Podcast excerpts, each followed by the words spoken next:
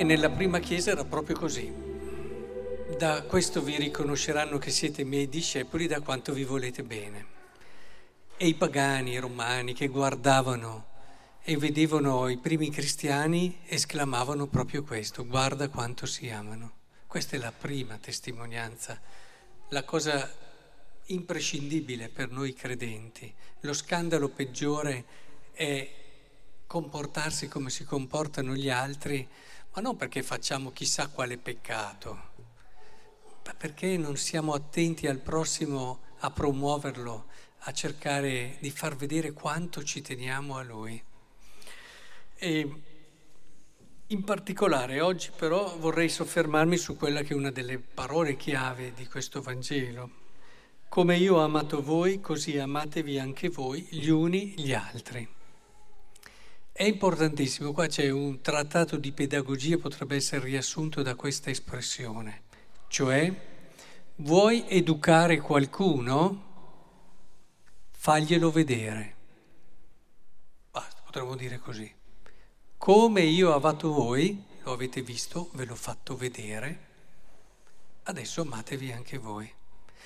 Perché nell'educazione è decisivo, e soprattutto le giovani generazioni eh, imparano guardando con gli occhi.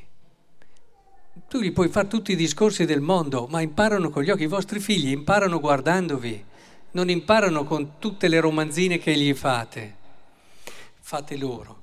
Ora, è importante che comprendiamo questo. Se vuoi davvero trasmettere qualcosa che ritieni importante, devi prima farglielo vedere a sti ragazzi. È inutile lamentarsi perché i giovani sono appunto così eh, particolari, hanno sempre bisogno no, dell'eccesso, sono tristi, hanno insomma non si capisce bene cosa stiano cercando, sono sempre alla ricerca di nuovi stimoli, emozioni, eccetera. È inutile. Chiediamoci cosa gli stiamo facendo vedere, cosa gli abbiamo fatto vedere. Perché è chiaro, se un ragazzo vede che in famiglia eh, si fanno certe cose, non altre, lui vede. Eh. Faccio sempre quando ho i battesimi questo esempio, che è molto concreto, molto semplice, ma molto efficace, credo. E parlavo con un mio amico e lui mi raccontava che quando era piccolo andava spesso a dormire a casa dell'amichetto e dopo giocavano, dormivano là e poi tornava. E, e in questo suo fare, anche se era molto piccolo, diceva io guardavo a proposito del guardare e guardavo che i genitori tante volte dei miei amici arrivavano stanchi, carini, gentili, però si mettevano poi dopo lì, stavano un po' con noi sul divano, si guardava la tv, poi si andava a letto. Io quando tornavo a casa mi diceva invece c'era mio padre che tornava, stanco anche lui naturalmente, stava un po' con la mamma, con noi, ma tante sere a volte diceva anche so che c'è questa famiglia che ha bisogno, devo andare. E lui era piccolo, però diceva, ma non è stanco anche mio papà? Perché non si riposa come gli altri? E dopo di questo ne parlavamo che eravamo già in seminario, quindi capite, ha fatto la scelta di diventare sacerdote, quindi immaginate quanti discorsi sulla carità ha sentito. Però lui mi diceva sempre, io la carità l'ho imparata perché l'ho vista e l'ho vista da mio padre. Cioè i ragazzi imparano quello e guardano. Se arrivano a casa che c'hanno un genitore che sta davanti al cellulare più di loro quasi, o che comunque ha bisogno del, non so, devo uscire perché se no non mi sento a posto, io ho bisogno dei miei spazi, irrequieto, nervoso, agitato. È vero che tutti corriamo, però eh, lì credo che ci voglia anche proprio il coraggio, il coraggio di fare anche delle scelte eh, al giorno d'oggi eh, può essere che diventerai più povero a fare certe scelte, sì, però avrai dei tempi diversi, avrai un clima diverso, avrai la possibilità di vivere la tua vita in modo diverso. Non è necessario fare le vacanze tutti gli anni in un certo posto, in un certo modo. Si possono fare più semplici e si può anche puntare su di un clima di famiglia diverso finché i figli anche sono piccoli. Cioè avere il coraggio di uscire da quella che sembra una routine, eh, come dire, ineluttabile. Tu non puoi sottrarti a questa routine per con coraggio affrontare quello che è il senso profondo e bello della vita far vedere quei valori di condivisione, perché poi è alla fine della vita che ti accorgi che le cose più importanti erano stare con i tuoi figli, dare più relazioni, ampliare le amicizie, fare questo, fare quell'altro e nel tuo correre hai perso tutte queste cose. E credo che è fondamentale fare vedere, ma questo vale non solo per i bambini, vale per chiunque abbiamo bisogno di testimoni, no? diceva il Papa Paolo VI, più che dei maestri e dottori, gente che ci faccia vedere. Certi valori passano solo attraverso gli occhi. E, e allora, se questo è vero, però lo possiamo anche leggere in un altro modo, seconda parte della riflessione di oggi, che poi è legato al primo, cioè per riuscire a far vedere bene devi fare anche certe scelte coraggiose, no? perché se non esco con le mie amiche non sto bene, se non faccio quella cosa niente, devo avere questi spazi, devo avere quelle altre cose, devo avere le ferie sempre fissate come primo pensiero dell'anno ho le ferie, non ho come gestire il mio volontariato, il mio servizio, come dare il mio tempo, perché è chiaro che se un bambino vede che un genitore come primo pensiero ha come poter anche condividere il tempo che ha e non, vabbè, hanno bisogno, gli do una mano, quello non incide niente.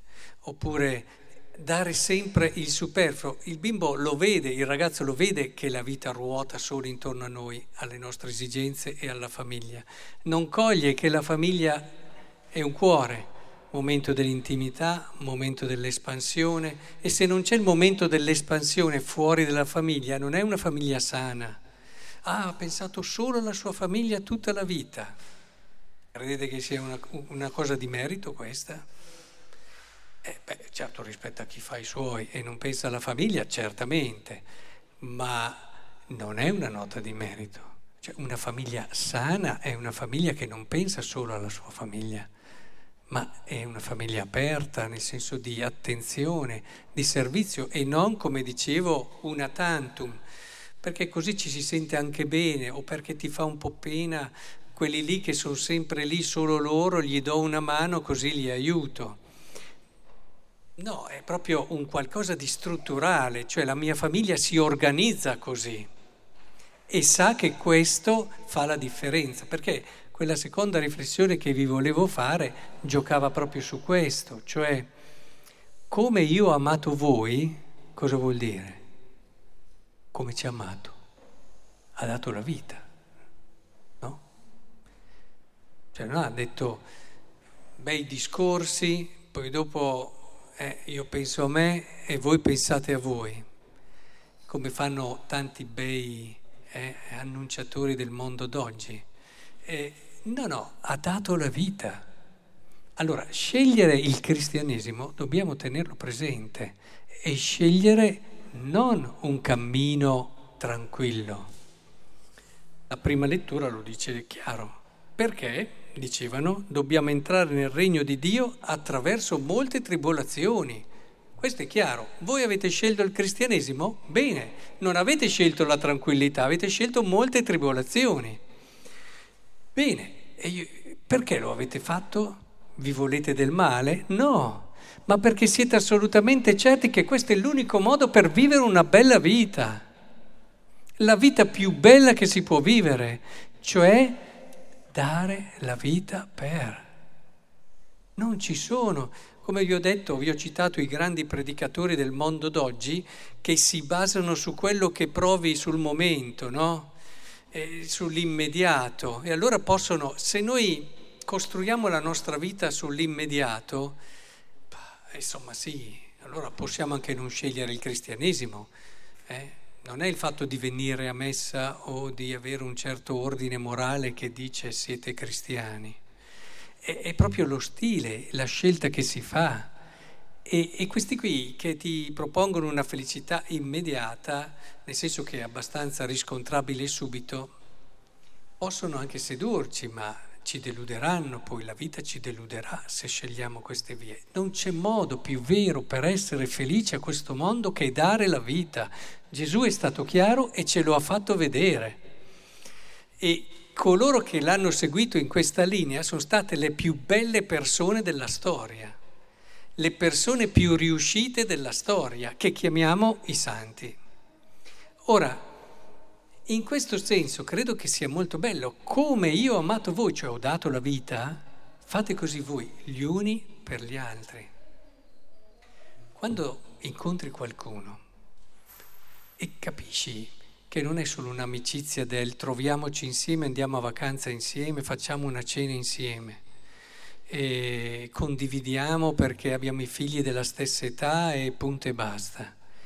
Ma ti rendi conto che la relazione sta crescendo e quello lì è disposto a dare tanto per te, a rinunciare al suo per rendere felice te, ecco allora amatevi anche voi gli uni gli altri, comincia davvero a diventare così come io vi ho amato.